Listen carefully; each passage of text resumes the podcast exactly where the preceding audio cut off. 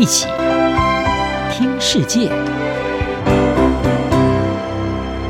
欢迎来到一起听世界，请听一下中央广播电台的国际专题报道。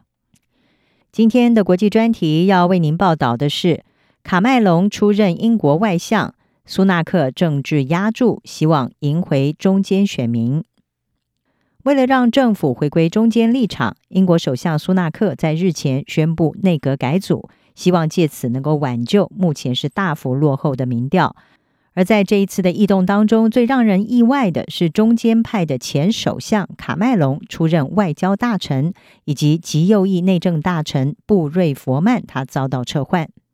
布瑞佛曼是保守党内的极右翼煽动者。在前首相特拉斯的短暂任期内，曾经担任内政大臣。二零二二年九月，因为从他的私人电邮地址发送官方文件而辞职。不过呢，在苏纳克就任首相六天之后，他就恢复了内政大臣的职位。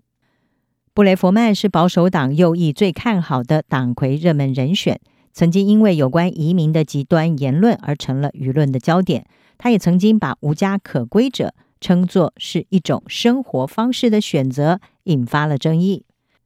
至于卡麦隆，最为人所知的是在二零一六年宣布举行英国脱欧公投，他在当时是主导留欧运动，但是呢，英国选民却是做出了让人震惊的脱欧决定，也导致他在公投结果公布的当天就辞职，开启了保守党党内长达七年的激烈纷争。主要就是围绕在英国的脱欧，还有有关于保守党在某种程度上进一步朝右翼民粹方向倾斜。这次的改组呢，受到了中间派国会议员的欢迎，但是呢，保守党的右翼却感觉他们在脱欧战争期间建立起的日益增强主导地位面临终结，而且象征着英国脱欧投降了。保守党一位右翼的国会议员就指出，苏纳克已经任命了领导留欧运动的人，而开除了最支持脱欧的布瑞佛曼。这意味着，在英国政府二十九个内阁职位当中，至少有十六个人在当年是支持留欧，相较于十个人支持脱欧。苏纳克出任首相之后，一直试图要让党内所有的派别都满意。包括重新任命最受右翼欢迎的布瑞佛曼担任内政大臣，苏纳克也试图的把自己要形塑成是一个强硬的决策者和变革的推动者。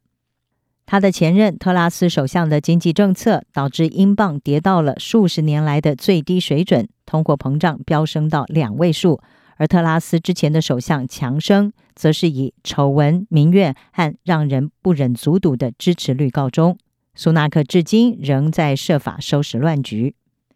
英国必须要在二零二五年一月举行大选，但是呢，保守党的支持度还是大幅的落后反对党工党，大概有二十个百分点。中间派的国会议员是认为任命卡麦隆让人鼓舞，他不但可以带来丰富的政府经验，而且呢，被视为是温和派，可以安抚主要在富裕英格兰南部的一些传统支持者。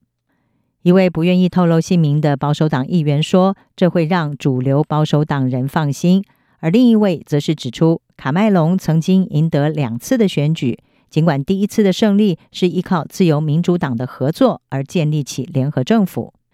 但是也有人认为，对于多年来内斗已经提升到新程度的保守党，这个任命对党的团结几乎没什么作用。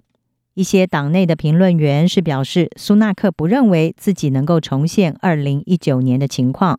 当时强生是成功的说服了英格兰北部还有中部传统工党支持地区许多选民首次投票给了保守党，而这些地区的一些议员是担心保守党恐怕将会再次的被视为是讨厌的政党，让政府重新回归中间立场似乎是个明智之举。一般的民众早就已经厌倦动荡不安的政局，观察人士将会持续的关注政策有没有明显的变化，或者是政府是不是转向中间派的立场。而随着大选之日越来越近，也许这更像是一种转变氛围的做法，也就是把事情交到信得过的人手中，以便向选民证明他们的稳定性。民调机构伊普索政治总监佩德利他是表示。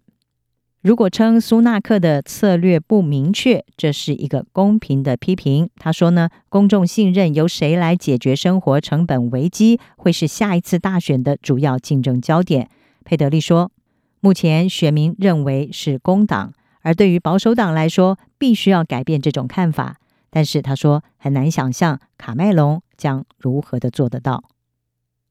以上专题由杨明娟编辑，海清清播报。谢谢您的收听。